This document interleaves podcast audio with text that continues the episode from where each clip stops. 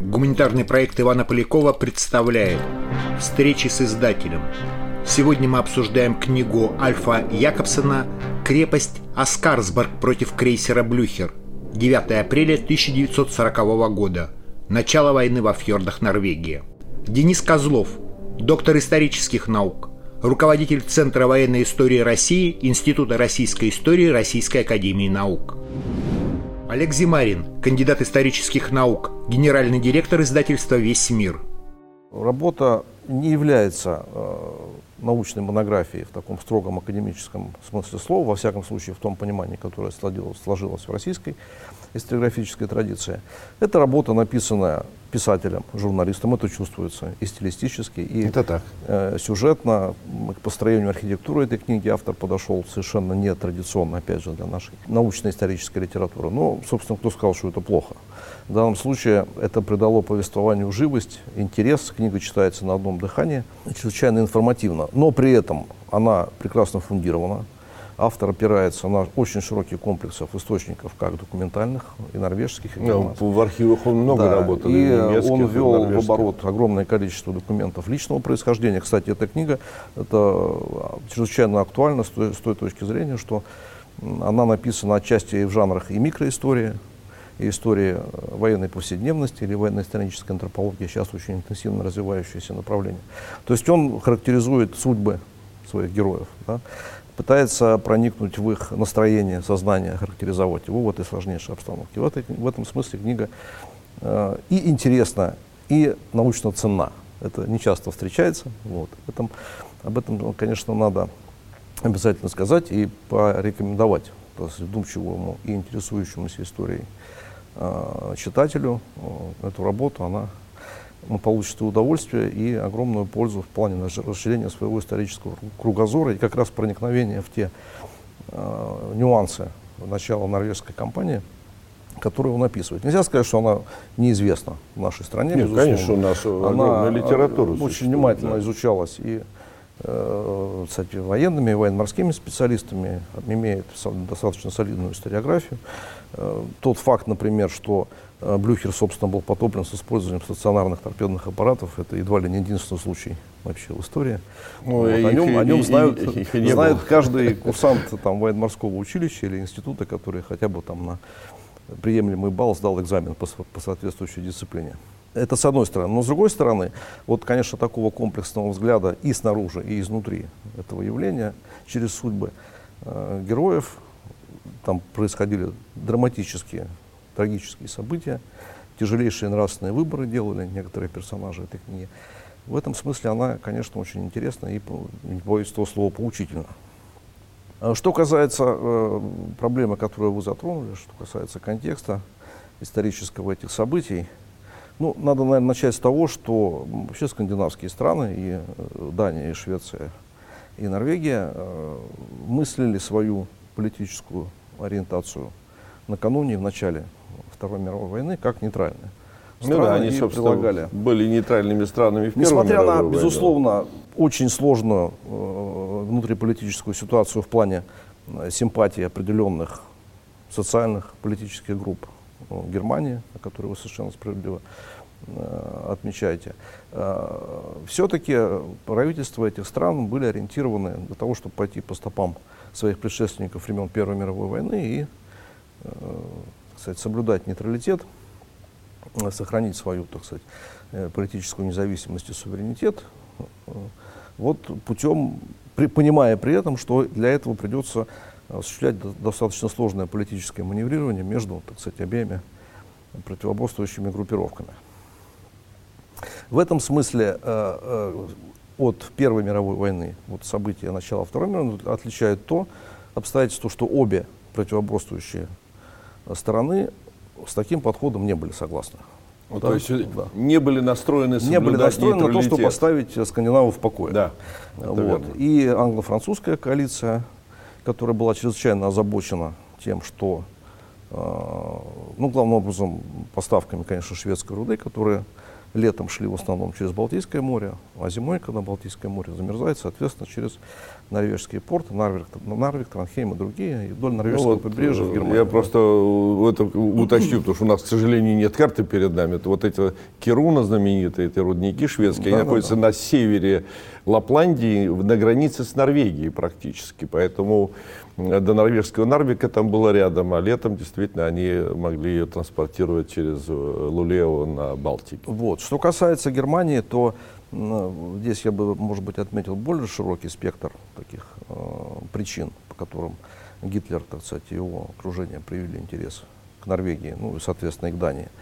Э, помимо экономических причин, о которых очень подробно и очень квалифицированно, кстати, пишет автор, справедливо указывая на то, что после начала странной войны, э, с началом, соответственно, морской блокады Германии англичанами, главным образом, э, в Германии сложилась тяжелейшая обстановка с обеспечением военной, главным образом, промышленности, ресурсами, сырьем и так далее.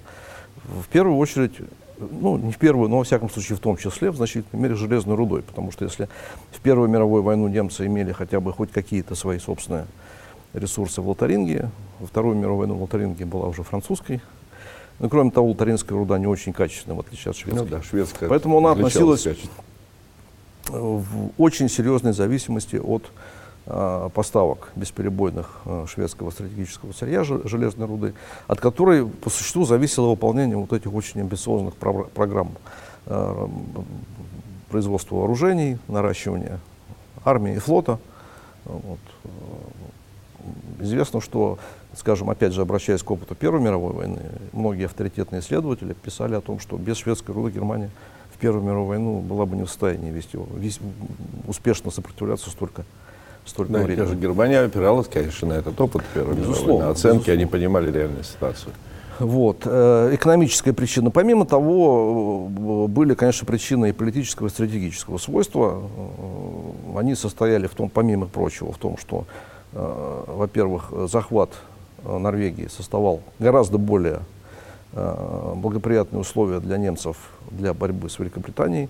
Ну, в отношении авиации здесь говорить не приходится, потому что Германия не располагала типами самолетов, которые из Германии доставали бы там, до Англии, тем более до Франции. Но э, с точки зрения базирования военно-морских сил, главным образом подводных лодок, конечно, это меняло картину принципиально. Кстати говоря, в межвоенный период, 20-е уже годы, целый ряд германских теоретиков военно-морских, ну, Вольфганг Фегенер в частности, очень серьезно критиковали э, морскую стратегию Второго Рейха, кайзеровских времен, да, времен Первой мировой войны, за то, что германское военное руководство отказалось в то время от захвата Норвегии, что, по мнению этих теоретиков, следовало было сделать для того, чтобы создать благоприятные условия для а, под, неограниченной подводной войны. Которая, вот опять как, опыт Первой Как мировой, известно, конечно, как известно, Германия весной 17 года развязала неограниченную подводную войну, сделав при этом на эту войну основную ставку, как на средство достижения как на средство достижения того, чтобы поставить Англию на колени, принудить ее к миру и выиграть войну таким образом. Вот э, захват шведский, э, захват Норвегии. Норвегии. Норвегии, да. Ну, вот Норвегия смысле, до, до 1905 года да, входила конечно, в состав Швеции, так что создавала бы ошибка небольшая. гораздо более благоприятные условия, и она их, собственно, и создала, как показал опыт уже Второй мировой войны.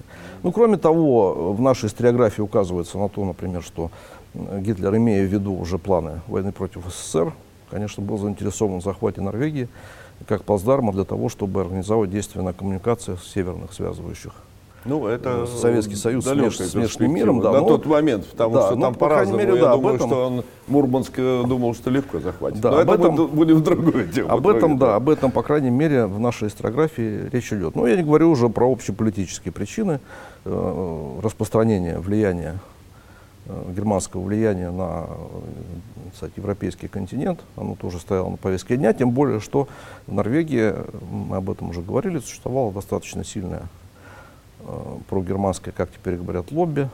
Ну, во главе с Квислингом, да, во главе потом с, и стал да, руководителем с большим другом э, немецкой администрации. Адольфа Гитлера Квислингом, который впоследствии играл там видную роль уже, так сказать, во время оккупации Норвегии. Поэтому, э, собственно говоря, э, то, что и, и сначала германцы, и затем англо-французы э, предприняли активные действия для того, чтобы взять Норвегию под контроль. Э, это было обусловлено вот теми причинами, о которых я сказал. И, конечно, вы совершенно справа в том, что именно норвежская компания, ну, шире говоря, скандинавская компания, да, потому что сначала, сначала конечно, была занята. Да. Дания, конечно, сформировала вот окончательно ту конфигурацию, ту расстановку сил и политических, и военных, которая, э, собственно, вот в рамках этой конфигурации затем уже продолжалось это многолетнее противоборство года Второй мировой войны.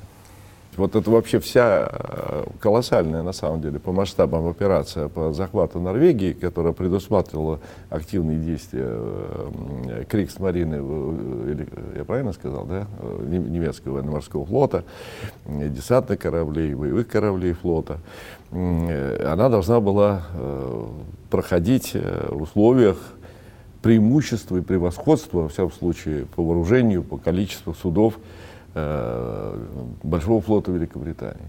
И вот с моей точки зрения, ну, наверное, это, э, это авантюра, которая осуществилась. Вот насколько это была авантюра, вот как вот оценить именно саму операцию в целом, в рамках которой вот наш эпизод будет, вот насколько это была авантюра, насколько, как это было сделано вообще? Ну, с точки зрения, я бы сказал так, э, такой э, классической, хрестоматийной э, теория Механа Коломбо, да, теория владения да. морем, теория да, господства на море. теоретик, да. да. А, конечно, это было совершенно немыслимо. Да.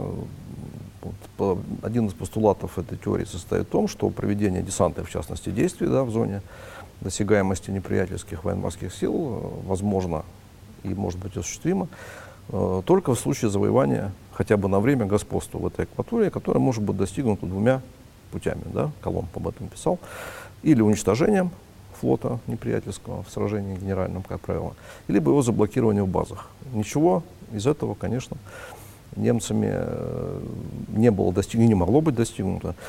Поэтому, строго говоря, опять же, с точки зрения вот этой теории, конечно, это была авантюра. И, вообще говоря, э, вот такие наиболее ортодоксальные последователи этой теории вообще считали, что мы даже батальоны пехоты не можем перевести, не завоевав господство на море. Но практика показала отчасти и первый, а уж сказать, пышным цветом это расцвело во Второй мировой, но показалось, что это не совсем так.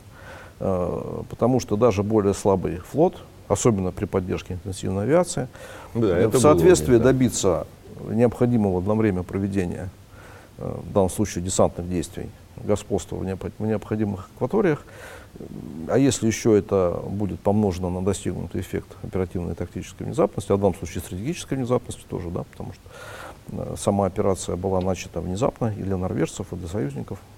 Хотя данные о том, что такое готовится, как известно, были. И опять же автор об этом пишет. И, поступали, ну, да, и были, и, это, в общем, нарастало. Не... Но, тем не менее, внезапности немцы добились. И благодаря этому, несмотря на, по большому счету, конечно, авантюр, авантюрный характер, они своих целей по существу добились. Хотя это было сделано во многом благодаря, ну, прямо скажем, не слишком блистательным действиям и норвежцев, которые Самих явно не использовали да. Да, всех возможностей обороны. Э, причина этого это отдельный, очевидно, так сказать, да, вопрос. Вот. Но мы к ним и сейчас э, недостаточно интенсивных на первых порах действий союзников, хотя и союзники, э, даже воздействуя на э, десантные силы противника и уже после высадки их сил на морские силы, которые, после высадки десантов на морские силы, которые занимались их прикрытием, они добились определенных результатов, да, Достаточно вспомнить там, в бой, бойню, которую учинили англичане, линкор Warspite и 9 эсминцев, два приема уничтожив 10 э, германских э, эскадренных миноносцев. Ну, в открытом из, сражении да, из, вот они из приблизительно там 15, которые вообще флот, были в составе да. э, германского флота. Потому что, ну, надо признать, что германский флот, его надводные силы, в частности, понесли в ходе норвежской кампании потери, которые они так и не смогли восполнить до конца войны, и что очень резко ограничило их оперативные возможности последствия. В этом смысле э, вот во, во что идет с собой авантюрности этого частично, предприятия, он, ну, по крайней мере, частично подтвердился. Хотя я повторяю, что вот эти догматические представления начала 20 века, конечно, Вторая мировая война, ну, я полагаю, главным образом в силу появления ударной авиации, конечно, она их откорректировала очень серьезно. И э, вот это вот э, свойственное Гитлеру э, действие по принципу «все или ничего», да, все мы ставим на, на карту, рискуем всем, потому что действительно он рискнул всем флотом. Ну да. Зачастую весь германский флот принял участие. Она в и строго говоря, непосредственно пока... в момент вторжения поддержки авиации не было, так сказать, это бы демаскировало да, да. флот. Не, ну это бы да, да, потому что это имело как бы характер да, мирной, вслед, мирной следом, оккупации. Да. Да. Вот. По крайней мере, на этих, пока это еще работало, вот этот Гитлер, подход Гитлера, вот такой. Конечно, по существу авантюристический, безусловно. А возможности, собственно говоря, норвежской обороны были достаточно существенными. Там предполагалась и постановка э, минного заграждения, собственно, на внешнем, во внешнем заливе Ослофьорда. Имелась целая группа береговых батарей, достаточно э, мощных, в том числе с, новым, с новой материальной частью, с новой артиллерией. Вот. Имелись и фактически функционировали корабельные дозоры, некоторые из которых Э, собственно говоря, и попытались оказать сопротивление. Поэтому при целеустремленном и, э, так сказать, упорном сопротивлении, конечно, вот опять возвращ... напрашивается термин авантюра да, в данном случае. Ну, потому что прорыв, строго говоря, длинным и извилистым Ослофьордом, изобилующим, кстати говоря, навигационными проблемами и достаточно мощными, мощной береговой обороной, он был весьма, весьма проблематичным. Вот. Э, тем более, что, как об этом автор очень подробно пишет, э, собственно, Блюхер, это, ну, это новый новейший корабль, только что буквально вступивший в строй, еще даже не, прош, не прошедший всей программы необходимых испытаний. Но он относился к тяжелым Да, это тяжелый, это тяжелый, тяжелый, крейсер. крейсер. Не да. линкор, но тяжелый крейсер. Да, тяжелый крейсер, современный во всем статьям корабль, хорошо защищенный, хорошо вооруженный. Вот, но не прошедший всех необходимых мероприятий боеподготовки, которыми, которые следуют за вступлением корабля, ну, да, они боевые корабля в строй. Да, и как, э, проводили по пути. Да, опять же, как автор указывает э, и у Кумица, и у командира корабля, ну, у адмирала Кумица, который возглавлял эту группировку, да. да, в общем-то, были сомнения относительно того, чтобы целесообразно эту боевую единицу в таком качестве тем более использовать. Но они, э, как полагает, наверное, не без основания автор, находились под гипнозом вот этого, так сказать, импульса Гитлера о том, что эта задача должна быть решена, на кону стоит судьба Германии и так далее, и так далее. Они просто не решились, так сказать, возвысить свой голос и указать на то, что ну, не совсем это правильное решение. И, как, как показали последующие события, они были, э, были во многом правы. Да, они ну, были что? вдохновлены, да, конечно. И я, э, э, так что, но Блюхер э, претендовал на то, чтобы стать гордостью немецкого. Ну, я бы сказал, может быть, не самым крупным кораблем, но ну, там гордостью, но линкоры. Это я бы сказал, журналистский такой термин, скорее, что значит Ну, наверное, норвежцам хочется, чтобы они потопили на ну самом деле гордость флота. Поэтому они преувеличили. Согласимся с норвежцами. Пусть в данном случае. А это очень важно, как они это все воспринимают. Ведь мы же, э, конечно, мы знаем нашу историографию, мы сами пишем историю, так сказать, и Второй мировой войны, но очень важно, что люди думают об этом, ну, в данном случае норвежцы, о своей собственной истории, когда мы с ними, и это касается всех практически, любых, любых э, представителей другого исторического самосознания, если мы так говорим, да, там, норвежцев, поляков, там, немцев, французов, кого угодно. Вот. И я просто хотел упомянуть о том, что в последний момент, кстати, в состав группы ведь включили еще один тяжелый крейсер, который шел под именем Люцев. Маршал Блюхер, это был герой наполеоновских войн. Люцев э, Значит, честно говоря, сейчас точную военную биографию не скажу. Вот это второй, тоже тяжелый крейсер, чуть более старый, чем, э, чем Блюхер, но у него было другое название до этого, его переименовали. Он же назывался Дойчланд. Да. И Гитлер, это к вопросу о вдохновлении, о моральном таком вот факторе в войне. Э, он очень боялся, что не дай бог что-то случится с крейсером, который называется Германия. Поэтому его на всякий случай переименовали в Люцев. Да, итак, расчет Гитлера на то, что норвежцы не будут сопротивляться, в какой-то мере э, оправдался. Что получилось? Э, группа 5 во главе с крейсером Блюхер – спокойно прошла датские воды э, и ночью, в ночь на 9 апреля подошла к внешней линии защиты Осло-фьорда, от которой оставалось 100 километров до столицы. И здесь, вот вы говорили о том, что потенциально у них и артиллерийские батареи были на островах, форты, вполне прилично современными э, орудиями дальнобойными оснащены, и была возможность установки минных заграждений. Однако минных заграждений не оказалось. Батареи э, открыли потом огонь только уже вслед этой эскадре, и то только с одного э, фланга, по-моему, вторая вообще, э, они проскочили мимо них. И единственный, кто попытался остановить эту эскадру, это один сторожевик, переделанный из э, рыбацкого или китобойного, китобойного судна, пол-3 во главе со своим бравым, бравым командиром, который, патрулируя фьорд вот так вот с запада на восток, и увидел корабли и потребовал остановиться. У него была одна пушка вместо гарпунной. И он э, э, пошел навстречу эсминцу, который шел впереди, и попытался остановить. Ну, судьба, конечно, была печальная этого корабля. Э, корабль, кстати, потом подняли, после того, как его потопили, а командир корабля погиб. Так или иначе, они проскочили. Двинулась по Осло-фьорду и приступила к высадке десанта, который должен был захватить уже с суши вот эти оборонительные сооружения, в том числе и форты норвежцев. Практически Единственное препятствие, которое им оставалось преодолеть, это была старинная, старая, скажем так, может не столько старинная, но старая крепость Оскарсборг, э, которая находилась на двух островах. Оскарсборг был вооружен основной, основные артиллерийские орудия. Но проблема была в том, что э, личный состав в основном состоял крепости из э, необученных новобранцев. Было несколько отставных в запасе э, артиллеристов, которых призвали как раз накануне. Пришли, они жили в соседнем поселке. Один там командовал там, налоговым инспектором, был, второй кто-то еще почтой. Вот они там все собрались. Единственный, кто возглавлял профессиональный военный, который обладал необходимой подготовкой, это был комендант крепости, полковник Бергер Эриксон. И вот э, именно от позиции этого человека, прежде всего, который возглавлял вот такую вот крепость, э, такую воинскую часть, э, во многом зависела судьба страны. Из датских газет он знал, из газет, вот это поразительно, конечно, он читал датские газеты, он знал, что эскадра прошла проливы датские. Куда она идет, не было понятно звонки в штаб военно-морских сил, Министерство обороны ничего не дали. Никаких команд на приведение крепости в боевую готовность не было. Э, а это а дело шло о трех часах ночи. Да? Вот.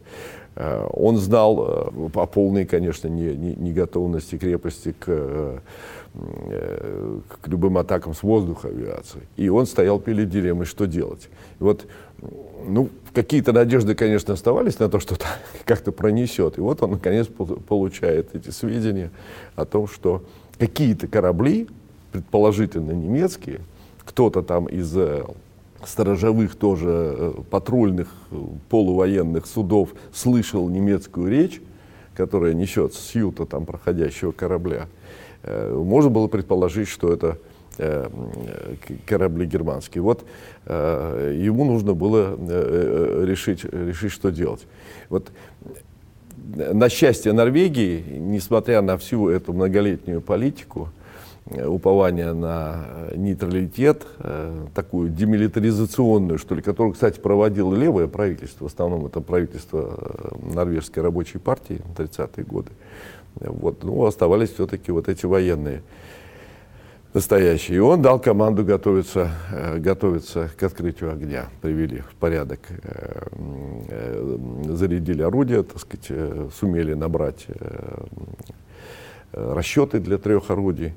И при появлении, причем ему пришлось самому корректировать работу наводчика, определять дальность, потому что дальномер неправильно определял дальность. Он говорит, да я знаю эту дальность до этого места точно, вот исправил.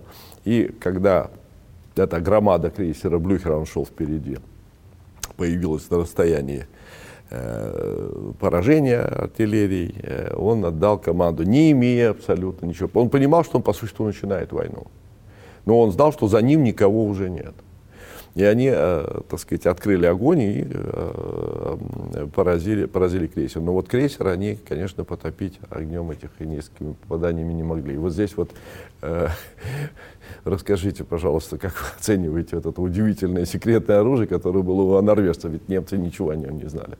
Конечно, это уникальное совершенно со всех точек зрения и сооружение, стационарная э, береговая батарея, ну, так сказать, основные Торпедная. торпедная батарея, да, основные сооружения и, так сказать, механизмы, которые находились в скале, да, сами торпеды опускались там соответствующими лифтами в соответствующих пусковых рамах на уровень ниже уровня моря и из подводного ну, так сказать, положения в определенном секторе с использованием, вот фотография, здесь есть очень хорошая фотография вот этого торпедного прицела на вырубленного, на вырубленной Сами немцы потом да, снимали, да, снимали смотровой щели, фильме, да, и вот это, захватили. так сказать, э, оказалось чрезвычайно эффективным, особенно учитывая, что действительно оно- норвежцам удалось сохранить в секрете сам, сам факт существования Это удивительно. этого сооружения всего, да. И в этом смысле э, и э, успешная стрельба вот этих старых добрых пушек э, под руководством самого Эриксона. И затем э, два удачных выстрела торпедами. Э, даже больше, там еще с другого Ну, там с берега, другого, другого да, батарея тоже, на противоположном с, берегу да, фьорда тоже общем-то, активно несколько стреляла.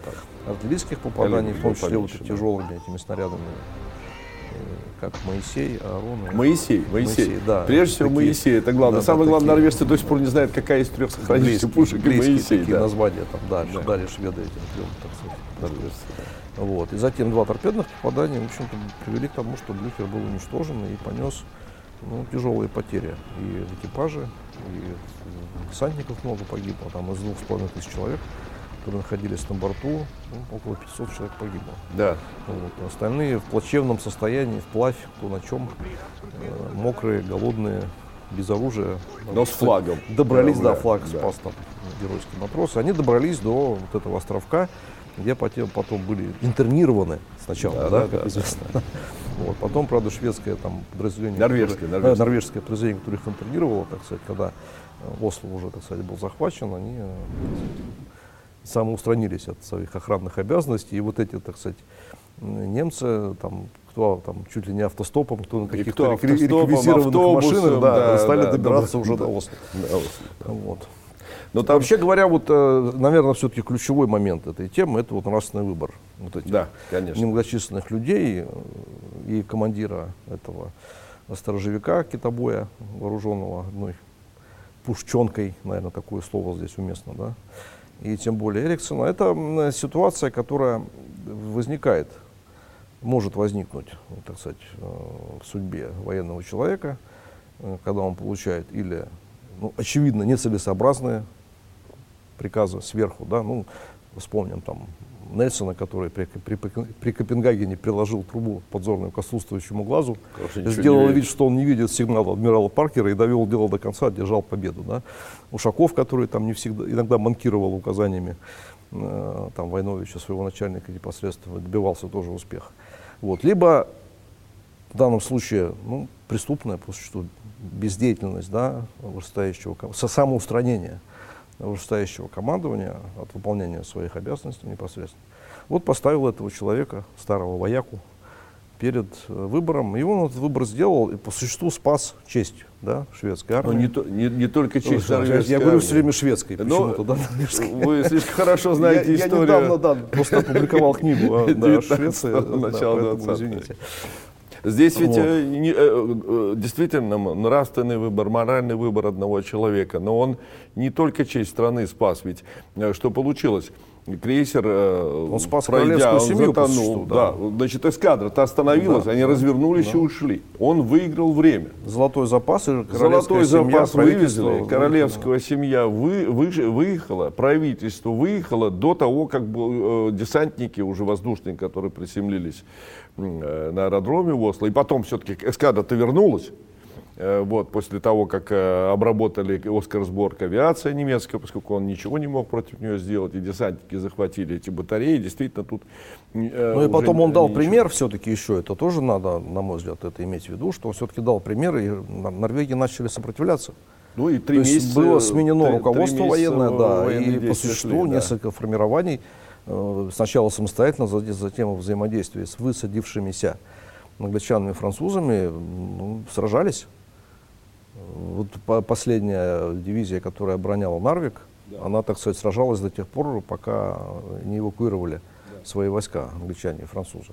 То есть он дал пример, помимо прочего. Помимо того, что он спас короля с семьей золотой запас и позволил эвакуироваться правительству, он, вот, так сказать, стал таким спусковым механизмом все-таки для того, чтобы Норвегия э, могла себя сейчас называть страной, которая э, сражалась. В отличие от той же Дании. Да, сражалась с Гитлером да. и может считаться членом э, кстати, антигитлеровской коалиции. Другое дело, что вклад ее там достаточно скромен, очевидно, но тем не менее сам факт того, что они кстати, взяли в руки оружие и отдали отпор, пусть запоздалый и не очень эффективный, но все-таки дали, это совершенно по-другому позволяет очевидно и современным норвежцам смотреть на эти события.